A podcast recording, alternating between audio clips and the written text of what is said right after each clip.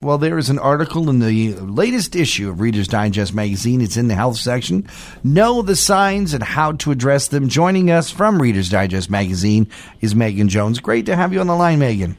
Thank you. Great to be here. This is a very powerful subject, and it uh, it's it was interesting because you, you talk about people self medicating, you hear about that, but you never think about yourself in the equation, and in, in some cases, it's a fine line. Yeah, people think that self medicating um, is maybe only when you're really, really struggling, but we all do it to a certain extent. It's basically just giving your body whatever you believe it needs to feel better without having to drag yourself to the doctor. And some self medicating can be harmful, some of it's not so bad if it's done in moderation, um, it, but finding that line when it starts to affect your life is, is difficult, I think. And we should point out that it's also, you know, uh, mentally as well as physically that you are seeking maybe to self medicate compared to going to the doctor and helping yourself, whether it's depression or pain or or whatnot. Yeah, even trouble falling asleep, people will self medicate for that kind of thing. And the article even defines, you know, going reaching for that ice cream when you're in a sad mood as a form of self medication. It, goes over a number of different types. Of course, pharmaceuticals is, is a problem, uh, you know, of late. Yeah, this is a very serious one. So there's nothing wrong with taking a painkiller regularly to manage your arthritis, for example, but popping four pills at once is definitely a red flag.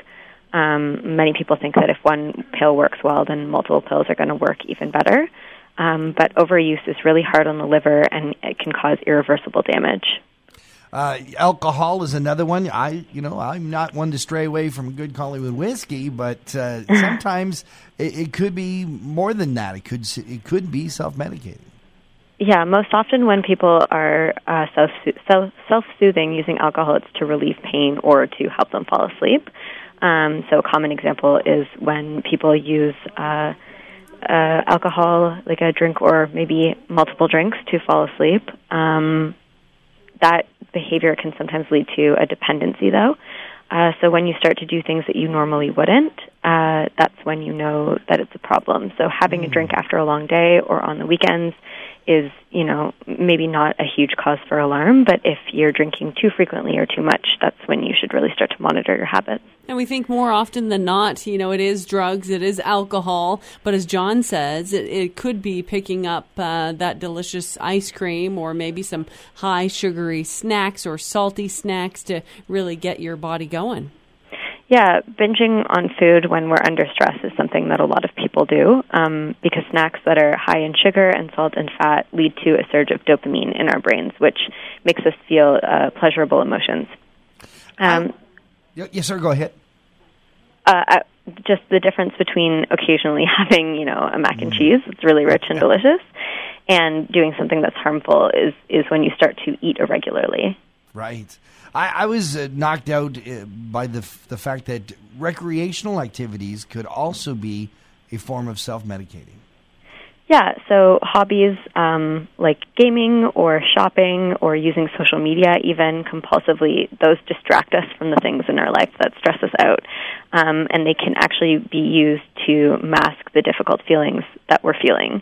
Um, so if your habits are becoming too distracting, um, then that's when you need to sort of think about how you're spending your time and whether these things are bringing you pleasure or if you're just using them to distract from something that's bothering you. And this can be very difficult, especially around the holidays if you are a shopaholic and you're wanting to get, you know, those dopamines going. You mm. want to get everyone a, a fabulous gift, but then, you know, it is the credit card that comes at the end of it that then you're going to, it's a whole circle. Then you might pick up maybe the food or the alcohol to soothe yourself from that credit card bill.